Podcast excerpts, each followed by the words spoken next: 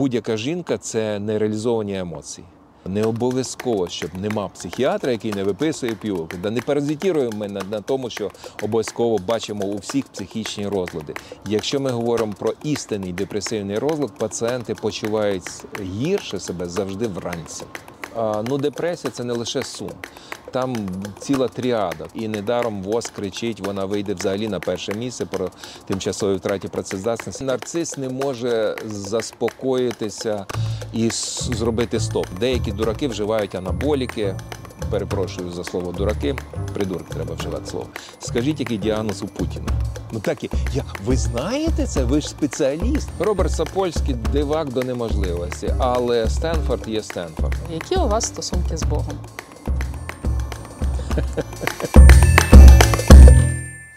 Шкільні роки в мене була така забава, коли десь щось заболіло, відкрити справочник фельдшера з радянських часів в багатьох родинах такий був, і е, погортати, співставити симптоми. Я перестала це робити десь років 15-16, коли зрозуміла, що в мене все, особливо коли почитати про душевні хвороби, що все йде до занепаду і смерті. Власне, зараз, коли смерть навколо, і ти не можеш просто так від неї відкараскатися, проблема полягає е, в тому, що там після перегляду соцмереж тобі вже не доводиться знімати відрами налиплі на мізки якісь мімімішні картинки, налиплих на мізки кошенят.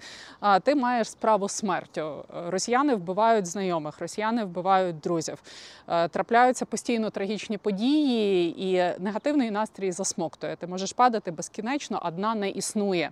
І от коли я кажу, що ми йдемо до психіатра, це вже не анекдот, тому що я справді зараз іду до психіатра, щоб з'ясувати, коли достатньо друзів, родичів, можливо, психотерапевта, а коли нам вже справді в ці двері.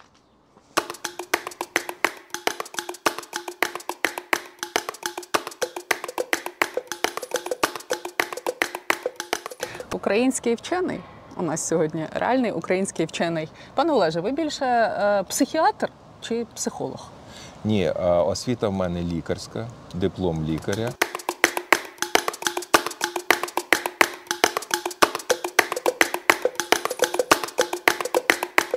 Я лікар-психіатр з категоріями, кваліфікаціями і так далі. Але одночасно я і психотерапевт, тому що і удосконалився, і працював, і працюю з пацієнтами, і викладаю ще й медичну психологію, і також по цьому пройшов спеціалізацію. Ну, університет до цих речей ставиться дуже акуратно, доказово. Це все можна, до речі, перевірити на сайті університету. Ви мені цікавий як е, психіатр. Психологів в мене вже трошки Ну, було, давайте. а психіатр ви в мене Давайте. перший. І от я вас е, відразу запитаю, як ви вибрали цю професію, в якій люди до вас приносять свою темряву? Тобто, коли якийсь е, там маніакально-депресивний умовний джокер в маніакальній стадії, він до вас не прийде, Ой, тому що йому я, класно. а, Він прийде до вас, коли хочеться повіситися. Мене цікавило, як працює мозок і чому такий стан, як транс, як гіпноз. Під гіпнозом людина може робити чорті що, втрачається воля. І мене це дуже зацікавило. Потім випадково зустрівся з Вольфом Месінгом в фоє кінотеатру. По-моєму, перемога чи Україна він тоді називався в Тернополі, коли Месінг гастролював по, по Україні. І він мені там кинув якусь фразу про, про те, хочеш пізнати, вчися. Я ж нагле таке було. Я зацеплявся за рукав і казав: а от скажіть, пожалуйста, що тобі, синок? І далі одна фраза.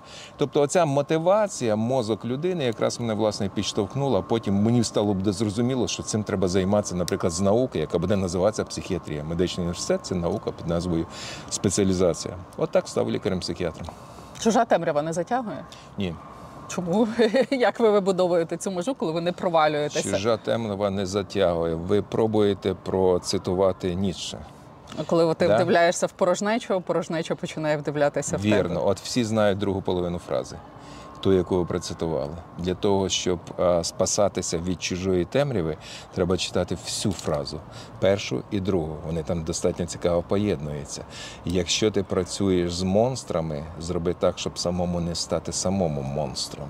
Тому що коли ти вдивляєшся колодязь, він починає вдивлятися в тебе. Так от якраз перша фраза, перша половина якраз говорить: якщо ти працюєш з якимись відхиленнями, з якоюсь, як ви сказали, темрявою, а для мене це просто психічні розлади, просто і непросто, і це складна проблема, тому що мозгові нейронауки зараз все глибше залазять в мозок і роблять буквально відкриття. До сьогоднішнього дня відкривається навіть робота з цілих структур головного мозку, здається, ми про нього знаємо, то тим більше ти пізнаєш. І це цікаво. І це оця цікавість, вона якраз утримує тебе для того, щоб туди не пірнути і не надто переживати. Я завжди вчу своїх студентів і лікарів, з якими ми також співпрацюємо, що якщо ви вкладете душу, все, що ви знаєте в одного пацієнта, ви йому точно допоможете. Але на другого, третього, десятого вас не вистачить. Ви не професіонал. Ви просто хороша людина, яка віддалася одному пацієнту.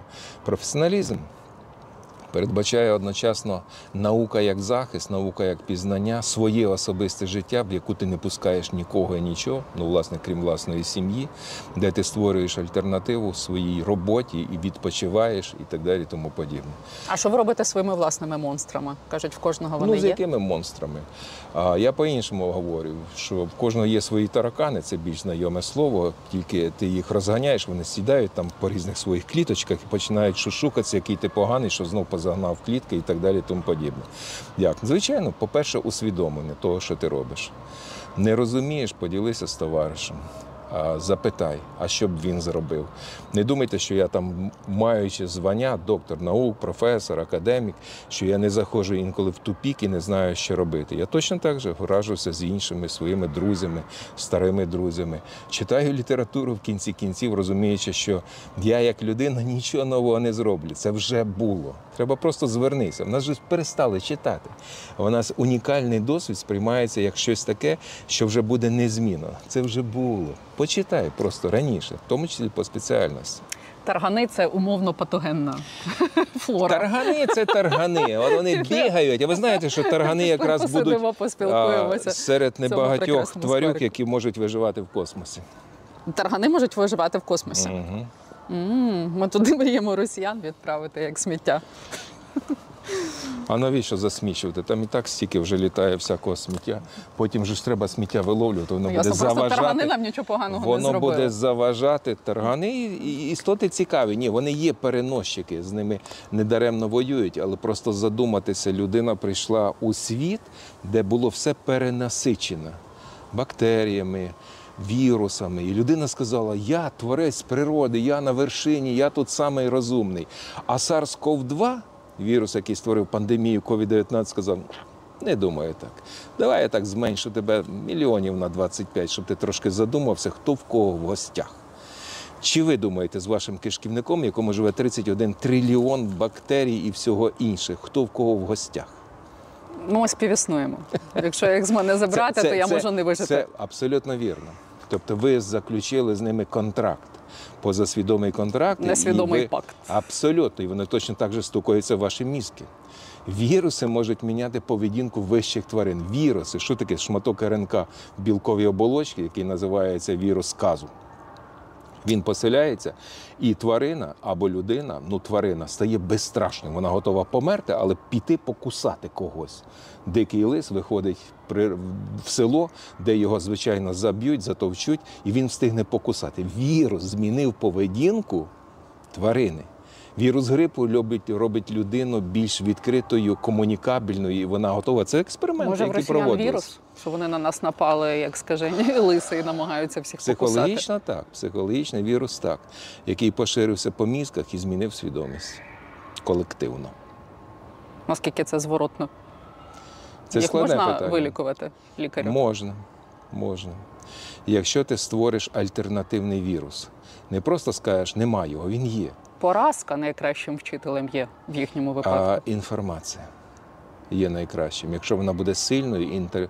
альтернативною і більш сильною. Це, дзеркалите мою це позу. ідеї, речі, які ми говоримо, що а, інформпростір. Думки передаються і поширюються як віруси. У вас є думка, ви розповіли двом, двоє розповіли десятьом. Тобто вони поширюються як віруси. Поки вони не зіштовхнуться більш сильною інформацією, я скажу, все те, що ви говорили, це повна фігня. І тоді моя інформація розійдеться по мозках інших. Ми так і живемо. Видно людина, яка багато жила на західній Україні. Моя. Це кажемо львів'яни, це кажуть франківці І тернопіляни. тернопіляни. Сідаємо і продовжимо. Як ви думаєте, ну, з чим пов'язана епідемія псевдонауковців, псевдодипломів, е, якихось фальшивих психіатрів, яка зараз в Україні? Це тільки українське явище? Ні, ні, ні, ні, ні. Будь-які економічні потрясіння, будь-які потрясіння, я сказав, економічні, в тому числі економічні, а тим більше воєнні, вони завжди викидають чи кризи суспільства, злом суспільства, зміна соціального ладу і так далі. І так далі. Вони завжди викидають наверх езотеричний пласт. Ну, згадайте, коли виникли алани чумаки, які з екрана лікували, коли почало а, поширюватися магнетизм, месмера і так далі. Ну, це історичні факти, коли там передавалася флюїдна енергія ланцюжками і тому подібне. Тому такі речі вони є всюди, вони є і будуть. Але злом суспільства, збурення суспільства це розгубленість, це розгубленість мільйонів. Якщо мільйони розгублені, то запитання, де вони візьмуть якусь структуру в власній голові. Все стане знов по поличках. Те, що ми сказали, коли таракани зайдуть в свої кліточки і скажуть: ну блін, ти дивись, знов нас загнав. В якому випадку? Тільки тоді, коли буде чітка зрозуміла інформація. Поки її немає, поки немає структури, люди звертаються до кого завгодно. Я питаю вас, коли це закінчиться. А ви питаєте мене, так я хотіла це вас запитати. І тоді ми звертаємося і кажемо, можливо, ви знаєте, коли закінчиться війна. Тим більше час єдиної інформації, єдиної площини. Інтернет зробив єдиний інтелект. Тому, якщо ти хочеш впливати на інших, а ще й приносити це гроші. Тобі треба слово, і тобі треба зайти в простір, де це слово буде реалізуватися. А до тебе 100% постукається 10, 20, 100 ти повинен витримати перших сотню, щоб в тебе появилося тисяча. Таким чином створюється паства. Таким створюємо створюються фан-клуби, створюються ті, хто просто вже не можуть відірватися від тебе. Нащо вдавати Чому? то, чим ти не є? Якщо навіщо людина вдавати? не є психіатром, людина завжди навіщо себе називати психолог, чи психіатр, чи будь-що. Якщо людина так себе починає називати, вона реалізує щось своє. Ну, в неї є запит. Наприклад, нереалізована маніпуляція, ну проблеми дитинства. Який розлад за цим стоїть? Ні, стоп. От якраз слово розладів я не буду. От знаєте, чому я відмовляюся? Мене сто разів затягували в слова. Скажіть, який діагноз у Путіна? Ну так і я. Ви знаєте це? Ви ж спеціаліст, ви ж спілкуєтеся, ви ж спілкуєтеся з тими, тими і так далі. садистичними замашками. От, ви поставили? Поставили. Поставили. Легше мені стало, не стало. Ні, не, не від того. Згідно яких критеріїв ви його виставили? Десь ви читали в інтернеті. Так ви передали чужу думку. Чужу думку, так. Це раз. Друге, я не даремно сказав, якими критеріями ви користувалися, якою класифікацією? DSM-5, 4, 4TA, ICD-10, 11. А які саме критерії цього? А які параклінічні методи доси? А ви проводили клінічне А вони інтерв'ю? на талонка ви відправили. Я не даремно це говорю. Якщо ми говоримо фаховою мовою, доказовою мовою, це те, що я поставлю діагноз будь-кому. І цей діагноз, цей пацієнт переїде в Сполучені Штати, піде до американського лікаря, який навіть не знає, де Україна. Тепер правда про неї знають всі, і слава Богу, що знають. Але раніше не знали. А Україна це Москва, це Росія. Ага.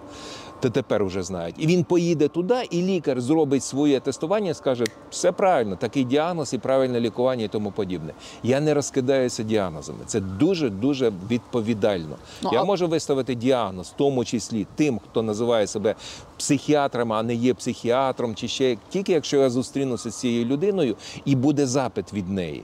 Вона скаже: я не можу спати, я хочу покінчити Тобто- життя самогубством, я ще щось і тому Тобто подібне. без зустрічі з Путіним ви не можете сказати, хто. Вірно, тому я кажу, від мене діагноз Путіну не дочекаєтесь. А, ну, можна я- запідозрити, що в нього я є так діагноз? хочу побувати, попрацювати в робочій комісії по судово-психіатричній експертизі, ви навіть не уявляєте. Як, пс- як патологоанатом.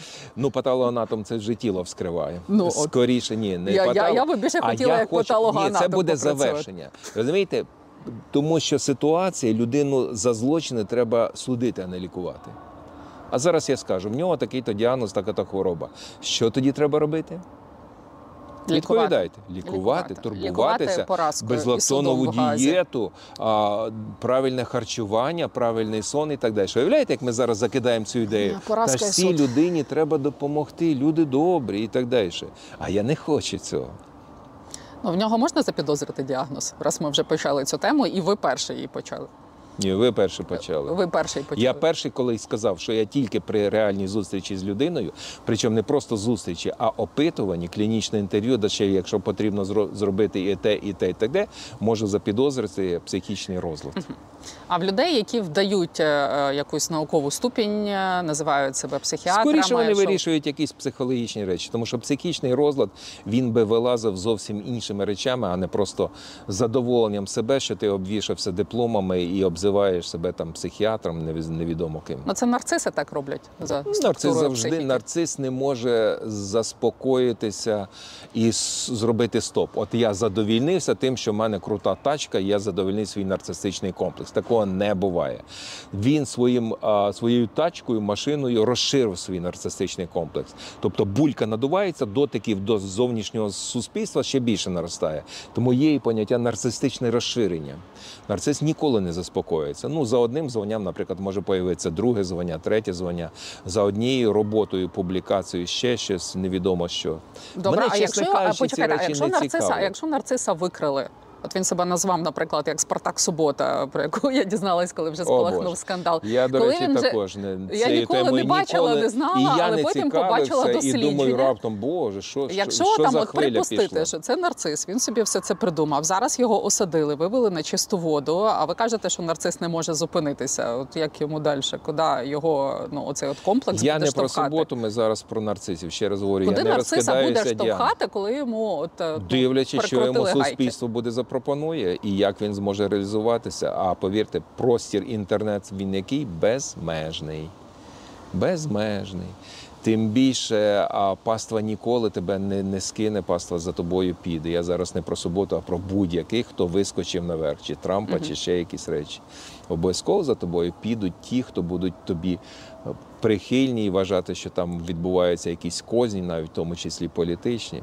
Чесно кажучи, мене це не цікавить. Ну і Богу не цікавить. У мене стільки реальних пацієнтів і стільки роботи з ними, що десь хтось блогерство впливає.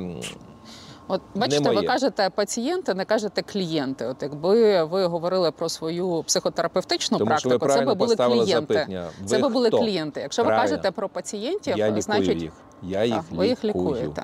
А і, кого і щойно війну перед вами точно так же дивилися і виставляли діагноз, причому довго ми розбирали, і, і, і це дійсно наш пацієнт. з війною кого у вас більше жінок, е, чоловіків чи дітей? Ну, по-перше, дітьми ми не займаємося, але можу сказати зі слів своїх колег, що серед дітей точно так же зросла кількість розладів, в тому числі і психічних розладів. Гендерний розподіл жінок однозначно жінок. Але якщо попадають в поле зору військові, як правило, ветерани або на реабілітації, то звичайно чоловіки. От сьогодні якраз ми таких дивилися. Тому, якщо військовий, то чоловіків стало більше. Якщо цивільного населення, то однозначно жінок. А більше наскільки? Порівняно В два-три рази більше. до повномасштабним В часом. два-три рази більше. Наступне запитання: так яка патологія в основному превалює в вашій практиці? От ви починаєте свій робочий день, ви лікар. Ви в який приходите на роботу? О 7.30. Боже, ви приходите о 7 ранку 30 хвилин, коли ж ви тоді встаєте? 5 ранку. А ви самі взагалі спите? Так, звичайно. Лягаю, намагаюся заснути, якщо не повітряна тривога. А ви спускаєтеся в підвал, коли повітряна тривога? Чому я сказала підвал, можливо, метро? Ні, таке дійсно підвал. Я вже це з'ясувала до того, як ми почали говорити на камеру. Добре, добре. Так, і про це ми не будемо з вами говорити. Коли Ні, достатньо тим- психотерапевта, коли вже треба до психіатра звертатися? Хороше питання. А, два, три слова. Я попередньо скажу: психолог, психотерапевт, психіатр. О, давайте по них поділимося, тому що є величезний пласт психологів, які випускають і університети педагогічні, і я з повагою до них ставлюся. І, звичайно, вони вирішують дуже багато клієнтських запитів, в тому числі сімейні проблеми, проблеми на роботі, проблеми з запізненням на роботи, виховання і так далі. І так далі. Величезний їх дуже багато в школах, і там є що їм працювати, бо діти зараз зовсім інші, ніж ми були, чи, чи, чи навіть мої діти, а от внуки вже зовсім інші. Тому для них це психологи працюють з здоровою, психічно здоровою людиною, в якої виникли на життєвому шляху психологічні проблеми. Якій треба просто допомогти привідкрити кришку чайничка. Все вірно, абсолютно. Туди випустити, інколи дійсно просто звернути увагу на його робочий день, чи день відпочинку, ритм, чи те, що він цілий день сидить в гаджет, а потім зривається на батьках. Суто такі речі життєві, щоденні, що називається. Психотерапевт це вже лікувальний процес. Тому психотерапію не попадають отак. Чу, перескочив, хочу бути психотерапевтом. Психотерапевт це вже освіта. Там і базова повинна бути освіта, і розуміння туди можна прийти з клінічної психології, можна прийти з психіатрії, лікар-психіатр, який Тобто терапевт передбачає медінститут. І психотерапевт передбачає лікування. Слово терапія перекладається як лікування, але з допомогою слова. Ну, можуть бути опосередковані там арт-терапія, малюнок, мільотерапія, в якому середовищі і так далі. і так далі. Але все одно це вже лікування. Отут уже робота не просто з психологічними проблемами, а в тому числі з психічними проблемами. Ну, наприклад, з тривогою. Навчити пацієнта самому справлятися з тривожними нападами чи панічними нападами без препаратів. Є техніки, де психотерапевт тебе навчить. А наступний крок це вже біологія, суто біологічний лікар, який орієнтований на розуміння роботи мозку з позиції там хімії, нейрохімії мозку, і він оцінює ту ж тривогу, депресію, шизофренію тільки з позиції біології. І його основний інструмент це звичайно медикаменти. Мгм. От три Тобто не може бути психіатра, який не випише тобі в кінці сесії, чи як це називається, Може пігулок. бути. Це я. Ви не уявляєте, яке для мене щастя, коли до мене приводять, наприклад, мати приводить свого дорослого уже сина, я довго з ним розмовляю і кажу: у вас нема психічного розладу. Я вас вітаю, вам нічого не буду виписувати. Вам треба тільки ось це змінити і, скоріш за все, попрацювати з психотерапевтом, щоб вирішити деякі нюанси. Тому не обов'язково, щоб нема психіатра, який не виписує пігулки. Да не паразитіруємо ми на, на тому, що обов'язково бачимо у всіх психічні розлади. В кінці кінців ми працюємо з позиції презумпції психічного здоров'я. Ви не божевільна, поки не буде доказано протилежне, поки соціум і ваша поведінка не, не буде вказувати, що у вас є ймовірно психічний розлад, який ще потрібно фахово доказати. Фахово зустріч з лікарем-психіатром. Мені просто подруга розповідала, що е, в терапевта сеанс е, це 50 е, хвилин, а в ну в психотерапевта, а в психіатра 30 хвилин і в кінці таблетки. Це в не цьому зовсім так. Ну вона так утрірувала, тому що е, буквально перед вами півтора години ми розбирали одного пацієнта. А буває, що дійсно повторні зустрічі вони навіть можуть бути більш короткими. Такого ж жорсткої рамки, так, психотерапевт працює, як правило, від 30 до години з чимось. Ну, в середньому 45 одна година. А психіатр нема такого, щоб він 30 хвилин. Але якщо є великий наплив, треба всіх подивитися, то може скоротити до 30 хвилин. Пер- первинних пацієнтів, як правило, більше витрачається час. А як воно було в перші місяці великої війни? Я чула теорію, що е, там, от коли якась стресова страшна ситуація стається, організм мобілізовує всі свої Це сили правда. і відступають навіть хронічні е, Це правда. хвороби. Навіть виникає поняття відтермінована медицина. У нас Дійсно, було ви таке? праві, да, все вірно. Тому що включається жорстка біологія виживання. І ти тоді не думаєш, що тобі важко ходити. І коли там бабахає, ти летиш до бомбосховища, і потім тільки треш колінка з ревматоїдним артритом. Ти думаєш, іде як я перестрибнув триметровий паркан? Направду в- практично описані речі, коли люди виконували неможливі речі, перепригували в висоту і трьохметрові, і самі потім не розуміли, як це виявилося. Чи рвали якісь там дроти, які неможливо розірвати руками. Це дійсно так. Адреналіно, кортизолове оце збудження направлене на ген виживання, направлений інстинкт самозбереження. Він дійсно мобілізує тебе все. Але потім наступає розплата. Якщо ти постійно знаходишся в цій ситуації, це вже називається дистрес, надмірні вимоги до організму. От тоді все зникає, тоді все Коли воно виникає в нас протилежне. зникло Е, влітку минулого року. Оця от реакція. Ну, вона почалася з самого початку. Так. Вона, звичайно, почалася з масової страху, розгублення. Ви ж пам'ятаєте, дороги були забиті. Я нікуди не виїжджав, чесно кажучи, я сидів і. Але був пильно насторожений і поглядав, що там робиться, і карту уважно вивчав, чи варто ще тікати. Ну так і не втік, так і залишився. Просидів. Фосфорні бомби бачив, все, що завгодно бачив. Досвід вже є. До нас зараз почали звертатися не, не особисто до мене, а до наших спеціалістів мого фаху, західні спеціалісти. Здавалось би, вони нас вчать. Ні, тепер вони говорять: розкажіть, як ви справляєтесь. У нас появився великий досвід, з яким ми готові ділитися. Тому дійсно на початках ви праві, іде спочатку мобілізація, а потім уже дивлячись, чи людина перейшла в зону безпеки і заспокоїлася, чи навпаки вона продовжує боротися, в тому числі в своїй голові. Є ж велика проблема, що ти перебрався в зону безпеки, Західна Україна, Європа, але проблеми розлучення сім'ї, тривожне очікування, що там робиться, робота зруйнована. А як мій чоловік, який залишився тут, травма доганяє її там, в Іспанії, Португалії. Просто я говорю про своїх пацієнтів. Ну, треба врахувати ще одну велику біду. Ми починаємо відривати а, від хронології подій. До війни була проблема усіх у нас. А COVID-19 вже забули? Порозганяли по роботах дистанційна робота, невидима зараза, яка вбиває направо-наліво мільйони косить. І відчуття небезпеки в мирному житті. Не дай Бог, щоб в супермаркеті хтось за тобою пчихнув. О, добре згадали рефлек- рефлекторну поведінку. Ти хоч в Масічині не наближайтесь, там же жовта лінія намальована. Я знаю, як в метро їхати Я одною в вагоні, коли ти вчихаєш, і всі розбігаються. Так от, з великої біди, з великого стресу під назвою пандемія, ми без всякого відпочинку перейшли в новий стрес. Причому ще більший стрес під назвою широкомасштабна війна. Ми просто не відпочиваємо. Нація, яка не відпочиває з 2014 року. Тому зрозуміло, що ці речі, вони, вроді би, здається, виснажують до неможливості. Але Отут якраз ви попадаєте точно в точку. Не можна жити постійно в стресі і в кінці кінців скиснути, згинути, лягти і сказати: Я подихаю, не чіпайте мене. Вона все одно сидить в життєвий інстинкт, геном виживання. Ну, біологія в нас працює. Все одно ж вижити, щось знайти. Людина починає адаптуватися.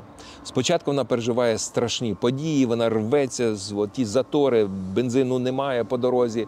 Як ми будемо жити, все втрачено. А потім починає крутити головою і говорити: Ой, почекай, а ми проїжджаємо цей пункт, де, де моя знайома є. Давай їй зателефонуємо. А знайома каже: Так я чекаю, хоч ночуйте, хоч днюйте і так далі. Мати починають годувати дітей. Батьки починають крутити головою, де ж все-таки гроші заробити, де достати бензин. Ми починаємо адаптуватися. Хочемо цього чи не хочемо, адаптаційні речі в нас спрацьовують. Ми пристосовуємося. Так, це не така радісна адаптація. Опа, все почалося по-новому, стартап, там завершив бізнес, тепер новий начну. Ні, це завжди з горем, з втратою, з якимось перемелуванням в нашій голові. Але ми вертаємося до життя. Ну, програма в нас така сидить в житті.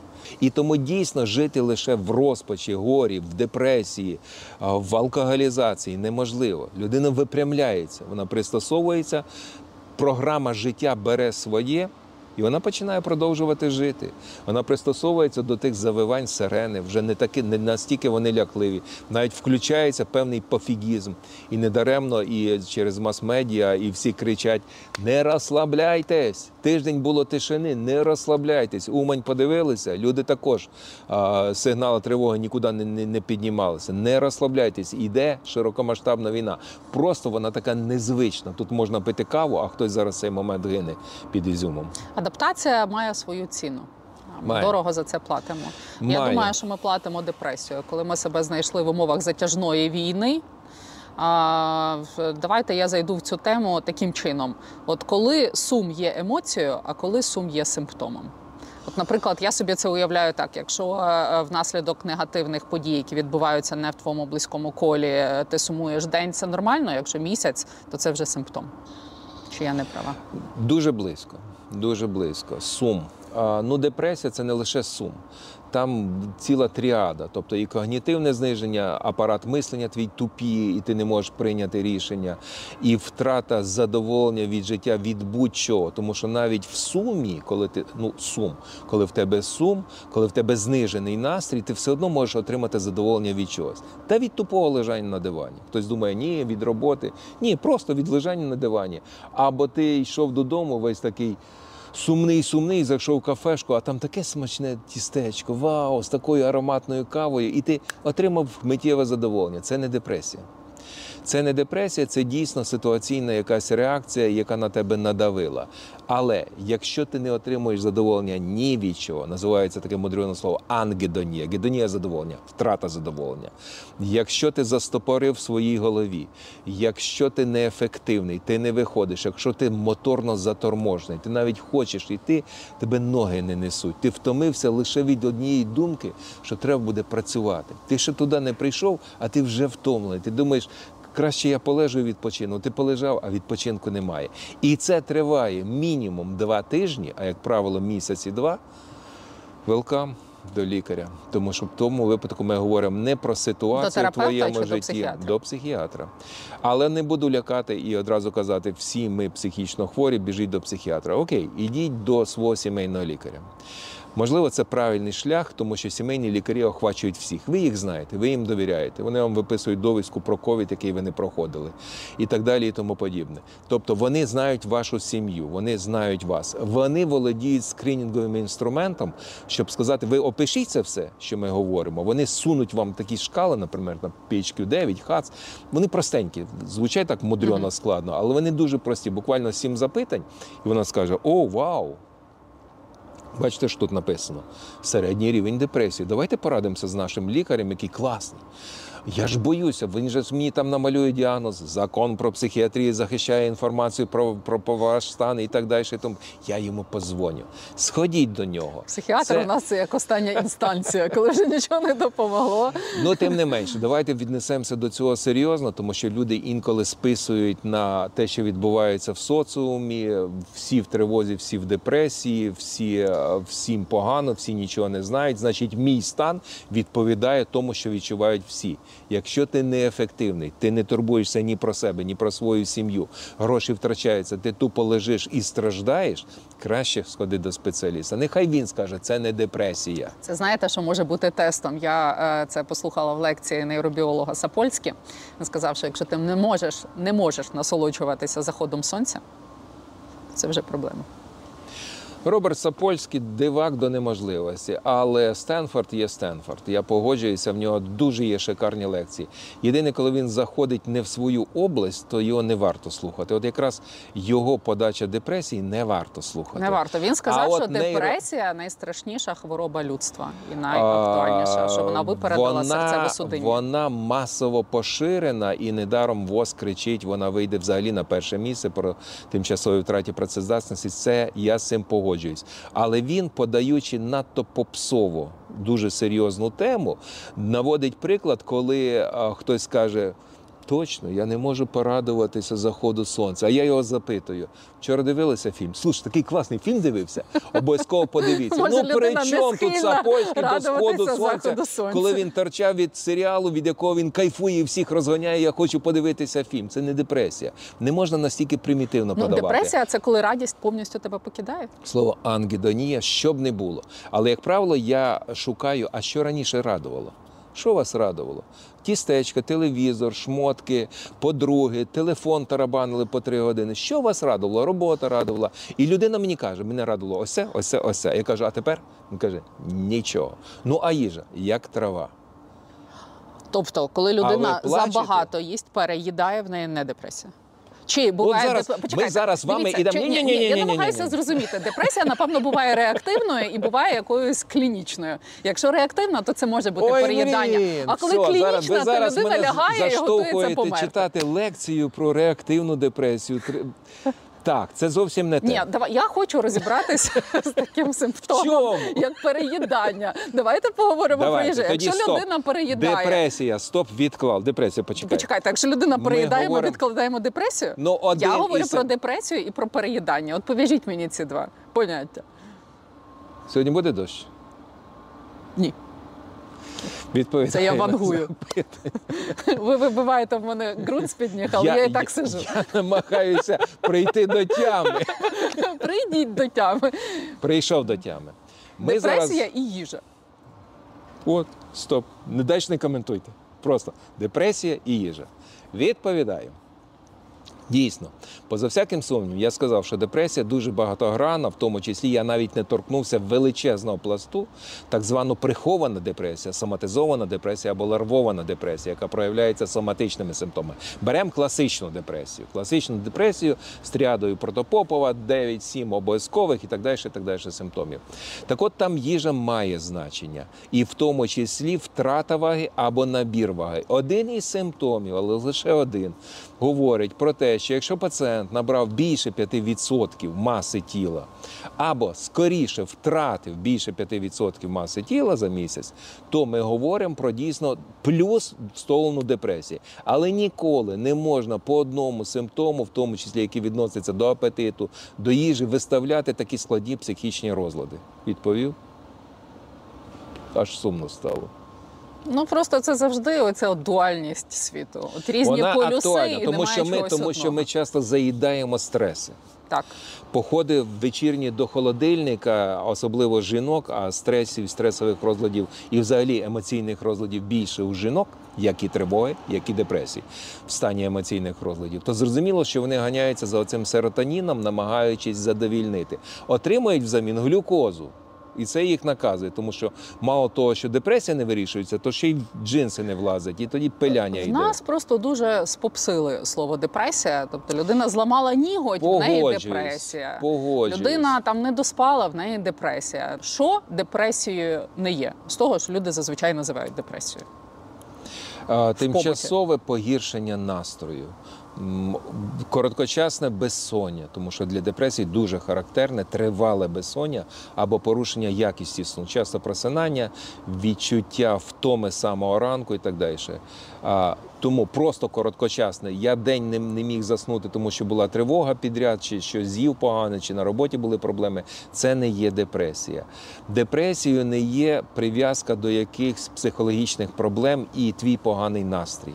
Ну тому що посварився вдома, тому що на роботі зарплату не виплатили ще якісь речі, ті, які чітко зрозумілі і які вирішуються по мірі вирішення цієї психологічної проблеми.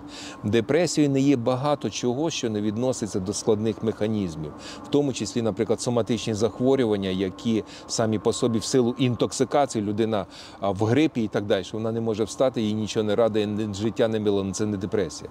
Це в неї інфекційна хвороба, яку ти вилікуєш, і все це пройде однозначно. Тобто, якщо ти сам можеш з цього вибратися, це не депресія. Приблизно так. Хоча є депресії, депресивні розлади, які дійсно фазні, які як почалися, так і закінчилися самі по собі. Але людина настільки мучиться, що їй потрібно обов'язково все одно надати допомогу, якщо в неї суїцидальні думки. Не можна сказати, а воно в тебе буде тривати 2-3 місяці і точно завершиться. Та реально завершиться, якщо не завершиться ще суїцидом. Воно в твоє- петлі може закінчитися. Саме тому. так. Якщо говорити про сон і депресію, то е, депресія характерні ранні пробудження без неможливості заснути далі. Там все порушується і в різних варіантах. Є скорочення сну, це найчастіше. Коли людина лягає, там не знаю, 11-12, і вже в четвертій ранку опс відкрила очі і заснути не може. Це скорочення сну. А буває, що немає насичення сну. Якщо робити полісомнографію або навіть таку примітивну там програму поставити, який буде малювати твої графіки сну на твоєму телефоні, який буде лежати поряд з тобою, то побачимо, що при депресії, ну тут треба чуть-чуть нейрофізіології, ми проходимо 5 фаз сну. 5 фаз. Поверхнева фаза, нон-рем-фаза, W. Отаке коливання. Потім там в самому низу абсолютно нерухомість, відключення, швидкий рух очей. І знову піднімаємося вверх і так далі. Перший варіант одна фаза випадає. Тобто дві години випало. Другий варіант ми не доходимо в глибоку фазу. Ми знаходимося отак. Не скачками. відновлюємося. Так, будь-який звук, і ти зразу оп, відкрив очі. І таке відчуття, і пацан говорить, я вночі не спав. Хоча він спав, але в нього відчуття, тому що він знаходився в оцих всіх фазах. Якщо нема повноцінної фази, мозок неправильно працює. Тому що забули ще на 50, ні, 60-х роках забули слово мозок відпочиває. Мозок, в тому числі в депресії, знаходиться в дуже специфічному стані роботи. І от випадіння, неправильний сон, ну слово неправильне підходить сюди, якраз говорить про те, що там не відбувається ні формування довготривалої пам'яті, ні клін-система очищення мозку і так далі, тому подібне. Якщо з нейробіології перейти в психологію, Ви знову чула- Роберта чула- Ні, вже відходимо від Роберта Сапольські. А що, цікавий? Це, це, це цікавий Стенфорд. чувачок. Так, Ні, він цікавий, поки не читає депресію. Коли він Поки не читає, читає нейробіологію поведінки, тому що в принципі він е, нейробіологічний біхівіоріст. От там цікаві речі в нього. Якщо говорити про депресію з точки зору психології, я чула думку, що депресія це агресія скерована на себе. Всередину. Є, є слово психологізація. Я боюся цього слова. Чому боюся цього слова? Тому що а, іноді я бачу, що а, психологи присилають до нас в клініку, ну до моїх спеціалістів, мається на увазі зараз я за психіатрію говорю, людей, які довго, вибачте, в лапках випасалися психолога, намагаючись зрозуміти їхню психологічну сущність травми дитинства, які сьогоднішнього дня вирішуються і так далі. А там була груба біохімія збита головного мозку, і там треба було однозначно давати препарати і, і вчасно давати препарати. А присилають, слава Богу, що ще присилають, бо заходять самі в тупік. Тому дійсно просто психологізувати депресивний розлад не можна. Долучати психотерапевта, медичного психолога 100% потрібно. Не все вирішується лише препаратами. Вирішується, як реалізувати ці препарати. Ну, я завжди пояснюю пацієнту, розумієте? От що таке культурист, ви знаєте? М'язи, рама і так далі. От я точно знаю, що культуристів є специфічна дієта. Більше того, деякі дураки вживають анаболіки. Перепрошую за слово дураки. Придурки треба вживати слово. Вживають слово вживають анаболіки, які нарощують дуже швидко нарощують м'язеву м'ясо, зато роблять імпотентами. А для чого їм ті яєчки? В них основне от ті м'язи і тому подібне. І для того, щоб наростити м'язи, треба їсти ось ці білкові продукти та ще й вживати анаболіки. Ну тоді миттєво ти станеш як горою. От уявіть, що вам призначили оце все, дали, ви хочете накачати і лягли на диван. Виростуть ваші м'язи? Ні. Мозги працюють по тому ж принципу. Дай йому правильний препарат, наприклад, антидепресант. Їх багато. Серотоніновий, серотоніноделічний, мультимодальний, МТ і так далі. І так далі. І скаже, а тепер сиди вдома і дивись телевізор. Нічого не зміниться Має в тих бути мозгах. система Вірно. пожиттєва. До тих мозгів треба ставити нові завдання або вертатися до старих завдань, щоб запрацювали не просто запрацювали оці препарати, а мережі запрацювали, нейронні мережі. Тому що будь-яка наша дія це збурення не групки нейронів, а цілого ланцюга, який отак, отак переключає, переплітає, стукається і заставляє нам виконувати функції, а в кінці з е, там такої малесенької долі нижче префронтальної кори таке задоволення. Пимс, класно тобі, класно. Щоб за це запрацювало, треба ставити вимоги. Препарат дозволить вашим мозгам це робити, якщо ви зробите зусилля в цю сторону. Тому без психотерапії ми не лікуємо цих пацієнтів. Не просто біологічно даємо правильні препарати. Ти і попроси, і проговори з ним, і вступи в терапевтичний альянс. Це домовленість про те, як він себе буде вести, зміни його тактику, стратегії життя, щоб вернути, щоб в нього була активність і фізична, і розумова, і все інше. Ну чи є при депресії автоагресія? Агресія скерована Да, всередину звичайно. себе. Якщо ми говоримо про депресивні розлади, там достатньо високий суїцидальний ризик, і це дуже серйозна річ. Тому я й застерігаю від надмірної психологізації, тому що ви праві в тому, що психологів стало багато, вони хватають все. Це біда. Я хочу, говорю всім психологам, вчіться. Про- Проходьте пропедевтику психіатрії. Ви не станете психіатрами, але якась диференціація в вашій голові відносно вашого пацієнта, ну клієнта в даному випадку, буде, щоб ви розуміли, що краще працювати одночасно із психіатром, і ви його не залишили, тому що він же ж до вас прийшов, вирішив якісь проблеми.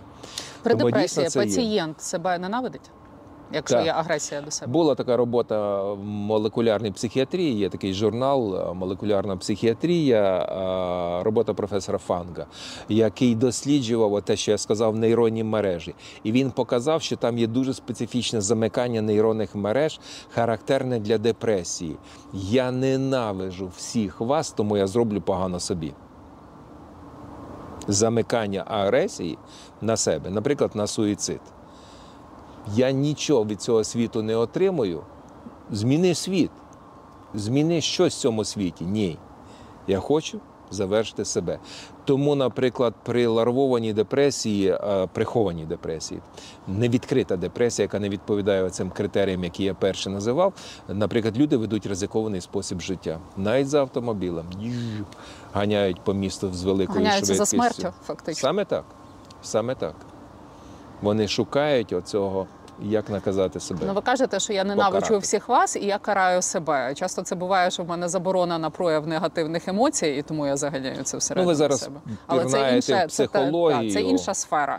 А людина в депресії, коли прокидається зранку, що вона собі зазвичай каже? Що я не здара, Вона каже, що не здатна. життя хренове, день, день бабака, одне і те ж. Не Якщо ти прокидаєшся вставати. зранку, і в тебе такі От для них думки, дуже це можна характерно. запідозрити в себе депресію. Також це один із е, ознак депресивного розладу. Бачите, ми говоримо різною термінологією.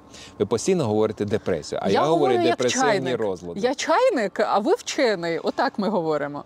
Якщо ми говоримо про істинний депресивний розлад, пацієнти почувають гірше себе завжди вранці. Потім вони трошки розходжуються, їм стає легше. При невротичних ознаках це су- ситуаційне перепрацював, скандали, втрачена робота, грошей немає. Так ситуація. Там навпаки. Зранку ще є куча енергії, а до вечора дуже глибока втома, відчуття втрати задоволення від життя і так далі.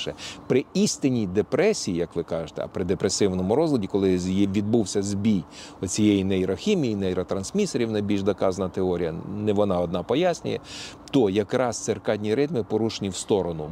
Вранці завжди гірше. От він просинається, йому вставати не хочеться. Вони і запускають себе, і дійсно ні гігієни, ні нічого при важкій депресії і не піднімаються, і будуть валятися, і вімкне телевізор, і навіть його не дивиться. У мене зранку іноді буває, коли я в поганому настрої прокидаюся. Оця думка в голові. Що зі мною не так? Я не питаю себе, що зі мною так. Що зі мною не так, і воно більше риторичне питання, ніж спроба знайти відповідь. Я І знаю, що? що треба. Ну я йду бігати, і після пробіжки мені стає краще. Правильно, ви А з якими накидали. думками, з якими думками ви прокидаєтеся? От як ви собі кажете, що я нормальний і моє життя А я не кажу цього. Ви я не чуєте цього, як? Ні, я сам з собою не розмовляю, і наскільки я розумів, а у мене галюцинацій ще немає. Профілактика депресії. Яка? Не хочете розвивати цю тему.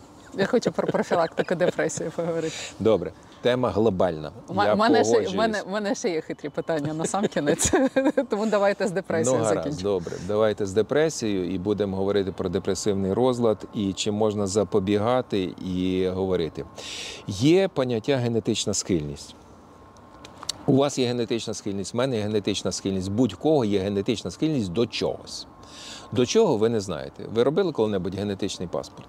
Ні. розширений. Ну я вам скажу, що на сьогоднішній день це коштує, вартує приблизно тисячу доларів.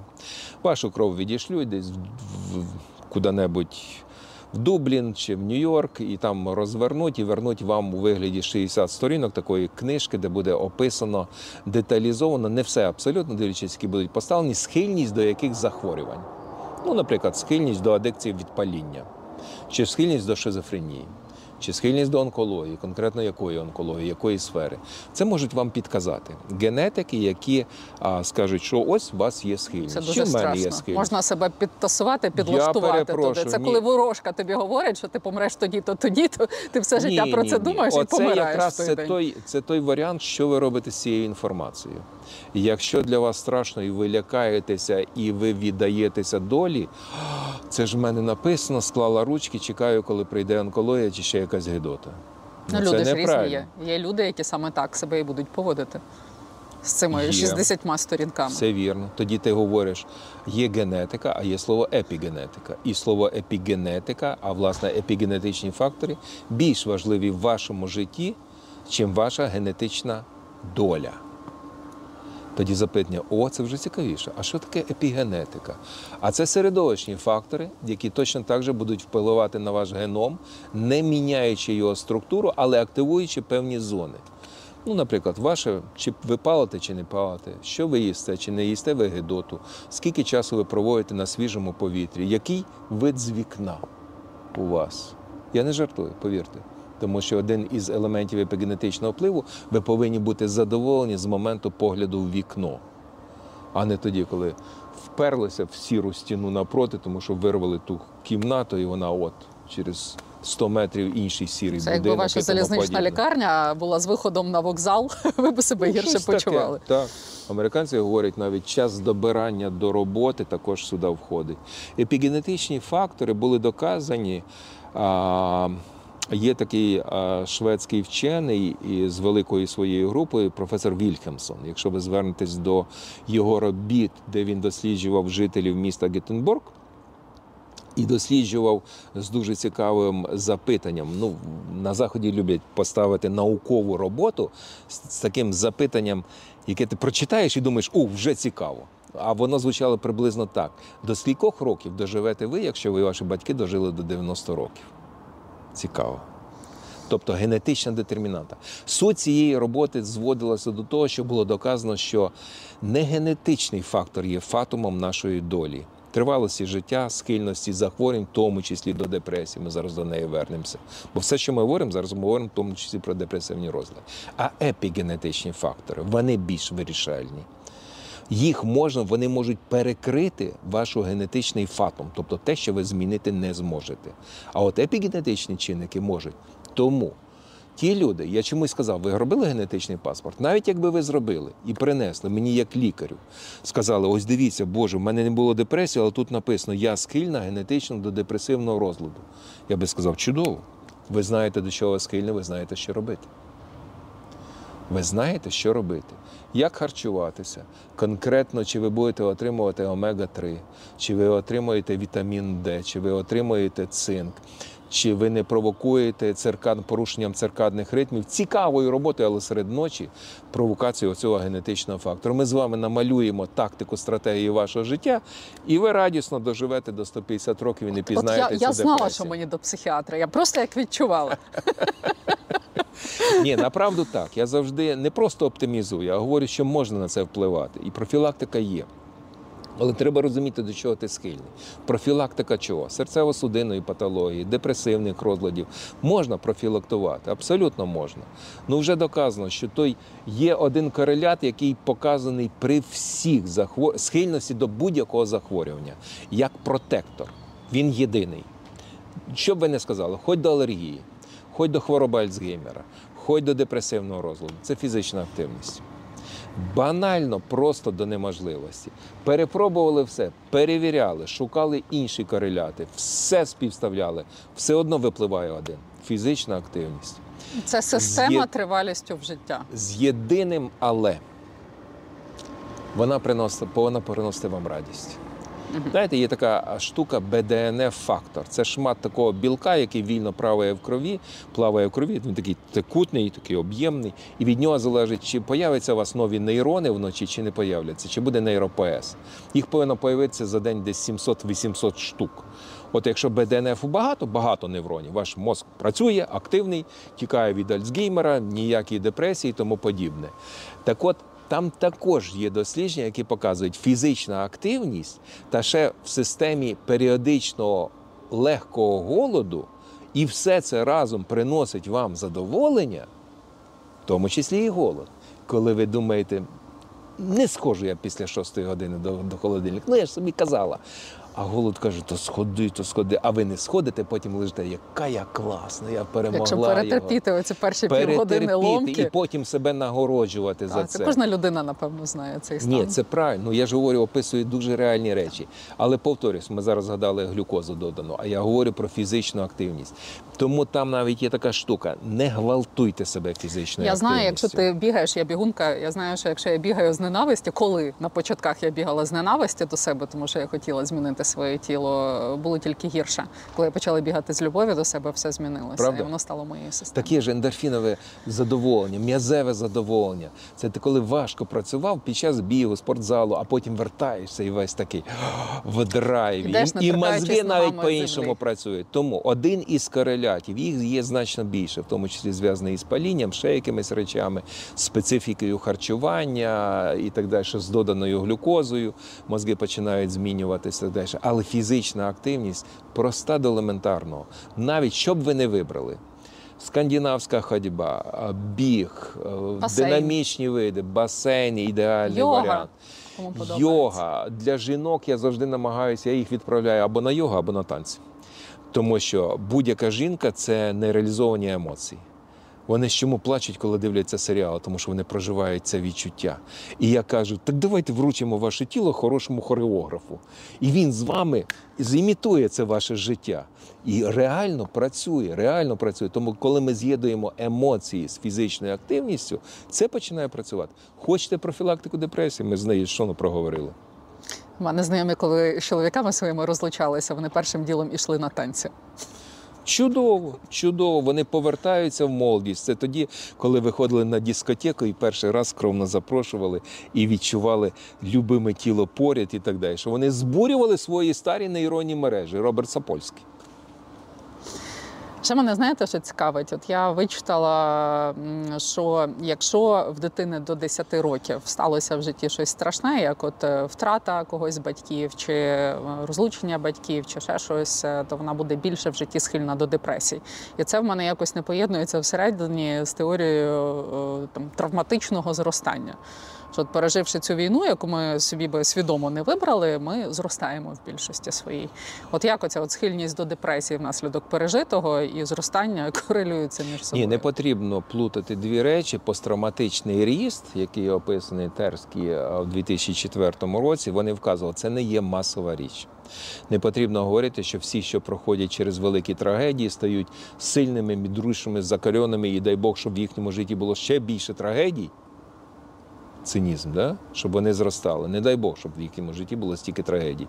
Тому що було показано знову ж таки на велика кількість робіт. Мені в силу того, що я вважаю, ще й нейропсихологію, знайомлюся з цими роботами, що травми в дитинстві це схильність до посттравматичних стресових розладів в дорослому житті, в тому числі до депресивних розладів, адикції, алкоголізації і тому подібне. Навіть насилля в дитинстві не має значення фізичне, це психологічне, це навіть зменшення певних структур головного мозку. Зменшення, уявляєте? Певна структура, конкретно амігдала, вона зменшується в об'ємі. А що таке амігдала? Це людина не може опрацювати інформацію, і вона схильна більше до стресових розладів. І вони тоді більше розплачуються в дорослому житті. Тому слово посттравматичний ріст. Не, не, я би його так не тиражував. Я дуже до чого обережно буде до більш цього схильне ставлюсь. українське суспільство е, після того, як ми А переможемо у нас Росію глибока у війні? ідея правдива. У нас є стержень. Ми нарешті звернулися до якихось корнів через оці великі потрясіння, до того, хто ми. Нам же заявили, що ви ніхто, ви не держава, ви не нація. І ми сказали, як ні? А давайте подивимося, давайте подивимося на нашу історію, давайте подивимося на нашу культуру, а співставимо все ще завгодно, аж до генетичних досліджень. І це велика ідентифікація, яке сказали, ні, ми є. Ми були, є і будемо. Тому я думаю, це велике потрясіння. Якщо в цьому плані говорити, ну це більш такий соціальний план, соціально-психологічний, то я би вжив терму посттравматичного росту. Тому що для мене, розумієте, коли ви звертаєте до мене як психіатра, цей термін для мене означає, що пацієнт, який переніс дистресову ситуацію, виправився, не звалився в психічний розлад ПТСР, а навпаки, став сильнішим і тепер волонтерить, надає допомогу іншим. Тобто я говорю про клінічний аспект. А якщо ми говоримо про національний аспект, це значно ширший аспект. Отут 100% я вважаю, що в нас буде великий посттравматичний зрістання. Якщо ми говоримо про дітей до 10 років, українських дітей, на чию долю випало значно більше нещастя. Це ніж це було до це біда. Якщо І буде вони будуть більш схильними до Вони, депресії, якщо, звертатися до тих даних. Знову ми говоримо про епігенетичні фактори. А як соціум їх буде амортизувати? А як він їх влаштує, як він їх потримає, як він верне соціум, як він їх прийме? Ці фактори стають більш значими, ніж просто те, що людина перенесла. Ще одна річ: річ в тому, що ми вважаємо, що діти дуже ранимі і вразливі, тому що вони маленькі, без життєвого досвіду. Але я нагадаю, що дитячий мозок манюнький. І він що росте, Росте. на І наших очах гнучка. до 25 років відкрию геніальність. До 25 років наші мозги ростуть, збільшуються. Чим ми заповнимо ці мозги? Наскільки ми заповнимо сучасним життям? Лю- людина вона дуже гнучка, але в такому віці вона ще більш гнучка. Якщо правильні дати йому шляхи можливості реалізації, то не буде вона розплачуватися ні депресією, ні чим завгодно. Тобто, в нас зараз немає даних, щоб говорити про довготермінові наслідки війни. Ні, це ми лише будемо вивчати. Так само, як і будемо вивчати наслідки колективної травми. От зараз мене цікавить, ви, ви говорите вчений вчений. Я до цього слова так трошки скептично відношуся. А, але тим не менше, мене цікавить велика наука, наприклад, провести колектив дослідження впливу колективної травми в трансгенераційному аспекті. Народ ще не народжені. Що буде з ними? От ми травмовані хлопці, які на війні, люди в цивільному житті, які переживають за них і теж мають втрачені роботи що завгодно, вони травмовані. А от в них завершиться війна, і в них появляться діти. А діти, які не знали війну, будуть травмовані. Так от дослідження на цю тему трансгенераційне через поколінська вплив травми є. І цими займалися американці. І от зараз ми з таким професором Даніелі спілкуємося і хочемо провести це дослідження, якщо, звичайно, знайдемо хоч якийсь грант, бо це генетичні дослідження. Були дані, наприклад, після Другої світової війни в Нідерландах, голодні Нідерланди, як вплинуло на народжених, ненароджених дітей. Вони були схильні до метаболічного синдрому, е, цукрового діабету, шизофренії і ще деяких речей. Ви запитуєте, що буде з нашими дітьми? От мене це також цікавить, але це якраз область великої науки, якою надіюся, ми все-таки будемо проводити, тому що за цим стоїть багато чого: і соціально, і психологічно, і навіть економічно, куди вкладатися гроші. Можливо, в соматичному плані треба вкладатися в кардіологію. А можливо, в онкологію, тому що появиться вразливе покоління до такого-то захворювання. До чого саме я ще не знаю. Я можу будувати моделі, і ми пробуємо будувати моделі, і можу про них говорити, ну але це буде гіпотетично. За скільки років після перемоги ми це дізнаємося, що треба вкладати? На це запитання я точно вам не відповів. Я знаю, що це буде багато років. Як правило, знову ж таки вернемося до війни несправедливої. Наприклад, американські вояки у В'єтнамі звідчать несправедливість. Що вони там робили? Відстоювали демократію, чим це все завершилося. І ті вояки, які вернулися, ми говоримо про десятки років травмованих людей, які розвалили сім'ї, які попадали в буцегарні, пеніцитарну систему, які алкоголювалися і так далі. А з росіянами теж це може статися? Абсолютно. От це питання, що вони тут робили? Абсолютно. Про це ж мова.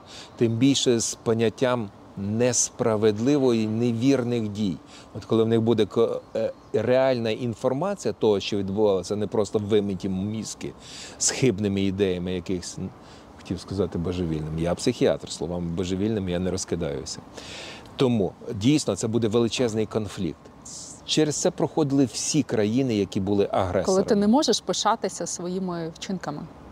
Уявляєте, який буде моральний конфлікт?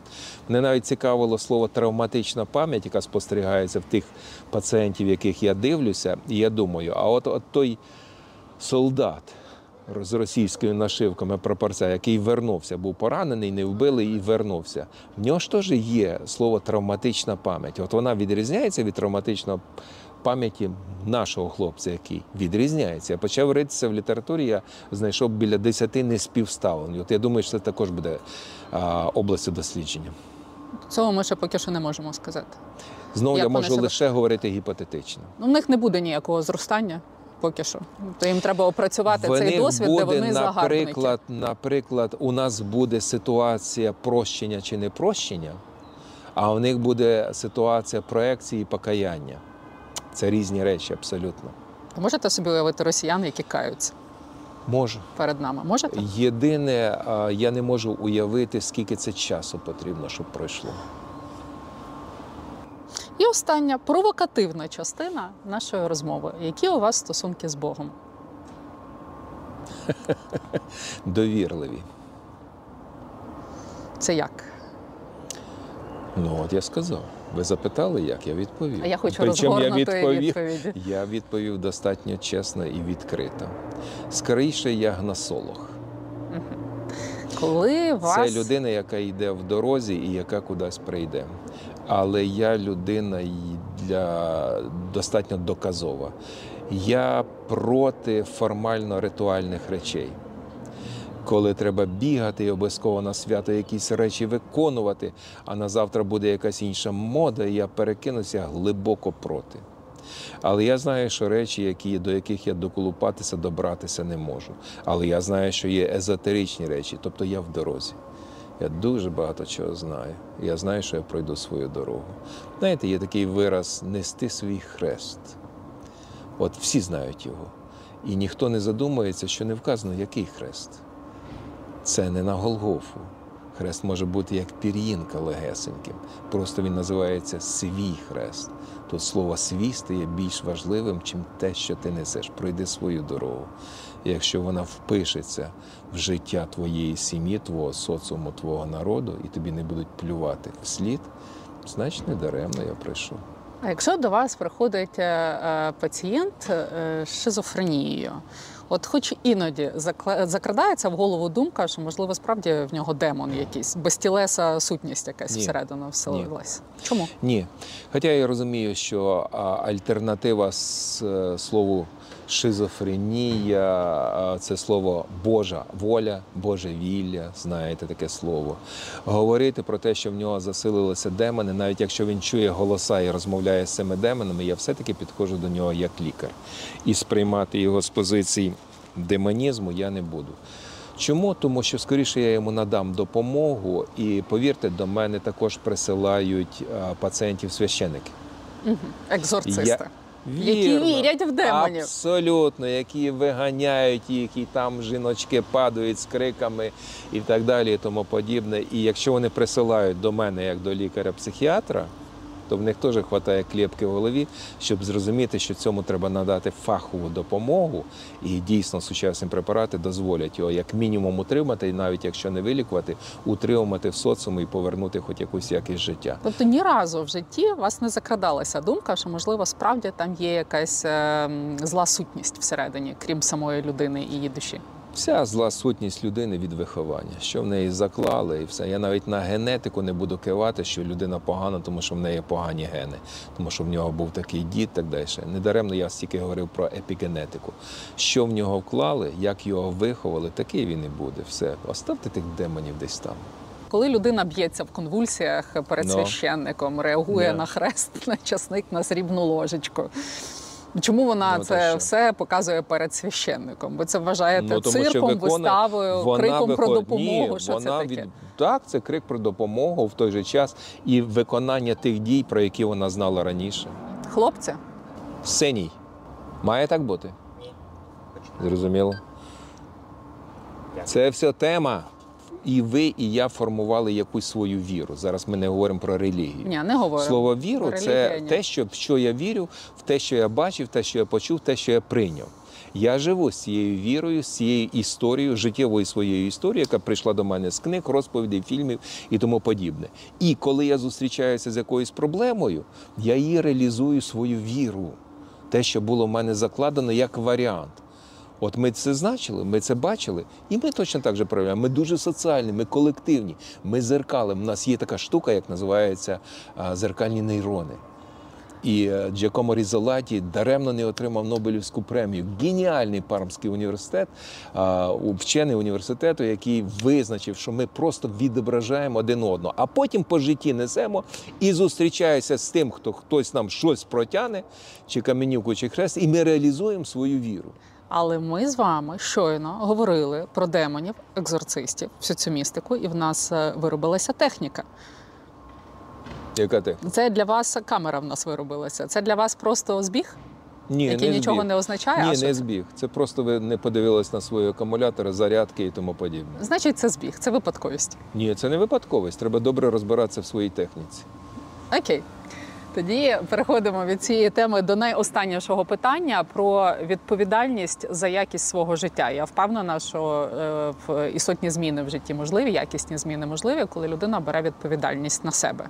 Але відповідальність не за зло, яке там, скажімо, цій людині зробили, а за те, як вона з цим всім дасть собі раду. От тема відповідальності, що вона для вас означає? Як взяти відповідальність за якість свого життя на себе? Як правило, відповідь слово відповідальність і замислиться на відповідальність зустрічається тоді, коли людина зіштовхується з якимись проблемами. Ну на початках я нагадаю, що це дитячий вік. Вже тоді батьки кажуть: ну ти ж. Ти ж думаєш за нашу сім'ю, ти відповідальний за те, що ти робиш. Ну а в нас ще дуже поширена ідея, що про нас скажуть. І ти так автоматично, такий шкет, в якого мозгів ще немає, бере відповідальність за оцих всіх дорослих. Що будуть говорити про мою маму, яка працює за завмагом і так далі, і тому подібне. А, вони, звичайно, це, це, це дуже погано, коли ми це робимо. Але слово відповідальність уже вселяється в нашу голову. Це адаптація, то про що ви Це говорите? адаптація, це ну що завгодно. Більш зріла адаптація, більш зріла відповідальність. Слово відповідальність тоді, коли ти рухаєшся по житті і приймаєш якісь соціальні норми. Коли ти живеш серед людей, і ти повинен бути залишитися серед людей, а не просто бути папуасом і бігати голим по вулицях і кричати: А я ліберальний, в мене такі ліберальні цінності, і потрясати своїми ліберальними цінностями. Значить, ми- йде мова про те, що жити в соціумі і бути поза соціумом неможливо. Це сказав великий авантюрист Ленін. Він сказав, але направду так. Ти приймаєш відповідальність соціуму автоматично, в якому ти живеш. Широке дуже слово. Якщо в вузькому значенні взяти, от ти доросла людина, в тебе купа проблем, ти звинувачуєш всіх навколо, але не себе. От як почати вилазити з цих проблем? Мені здається, що поки ти не візьмеш відповідальність за якість власного життя Якщо на все-таки не виходить, нічого не зміниться. Ти не можеш зцілитися, ну, поки ти не візьмеш порадься відповідальність. спеціалістам. Не буває такого усвідомлення миттєвого. Раптом, ух, я вирішив, з понеділка о сьомій ранку я беру відповідальність на себе. А що не шостого, а що з понеділка? Просто перестаєш звинувачувати інших людей, займаєшся своїми Значить, проблемами. до цього треба Рано було ж то твоя проблема, Від твоя повинна бути якась кристалізація. Щось відбувалося в житті, вже достало щось. Тобі всі сказали, і це йде до розвалу сім'ї, і нарешті це тебе, в тебе вже хлопнули дверима. Ти нарешті візьмеш відповідальність за себе, що чоловік повинен заробляти гроші, а не валятися на дивані, штовхаючи дружину, йди заробляй, чи ще якісь. Ти нарешті візьмеш. Ні, не береш. Ну тоді все, вали свою сім'ю, спивайся і тому подібне. Це може бути моментом. Інший варіант, коли тебе підштовхують, підштовхують, тебе нічого не виходить. Велкам, іди до спеціаліста, не знаю якого, екзистенціального психотерапевта, який буде говорити про суть твого життя. Лейтенант повільно достав листок паперу і ручку з столу і, не піднімаючи очей від паперу, запитав: мета вашого народження? Я задумався. симпозіум людей з розсіяною увагою зірвався через те, що «Ой, які гарні метелики полетіли. Саме так. Тоді звертайтесь до спеціаліста, який буде ставити вам нетрадиційні питання, буде виводити вас з зони комфорту патологічного з вашою безвідповідальністю, зіштовхувати вас з зеркалом, тому що ви не хочете подивитися на зеркало. Вам набридло, що вам зеркало показують син, дочка, дружина і так далі. Вам спеціаліст буде отак робити, отак, отак, і буде показувати різні шляхи. І разом з ним ви будете вирішувати, як же взяти відповідальність, які дії за цим повинні бути, чим ти будеш розплачуватися і тому подібне. Чи можна вилікувати людину, якій всі винні? Ні. Не можна. Це вже настільки змінений характер. Якщо вона і далі цього не усвідомлює і не бере відповідальності, звичайно, її змінити практично неможливо. Вона буде вирішувати свої незрозумілі проблеми. Ми ж не знаємо, чому вона сформувала ідею мені всі винні. Вона ж чомусь сформувала. Якщо вона цього не усвідомить і не зрозуміє, що їй ніхто нічого, ніхто нікому нічого не винен. Це твоє життя єдине. Єдине, більше його не буде. Машини часу нема, ти не відмотаєш його назад. Проживи, блін, його, бо не буде його завтра. Воно отак, опс, і закінчилося. У вас багато вічних пацієнтів. У мене багато хороших пацієнтів. Я вам дякую за спілкування і за все, що ви робите. Дякую. Мені було дуже приємно. Я справді отримала неймовірне задоволення. У мене не депресія. Підтверджую.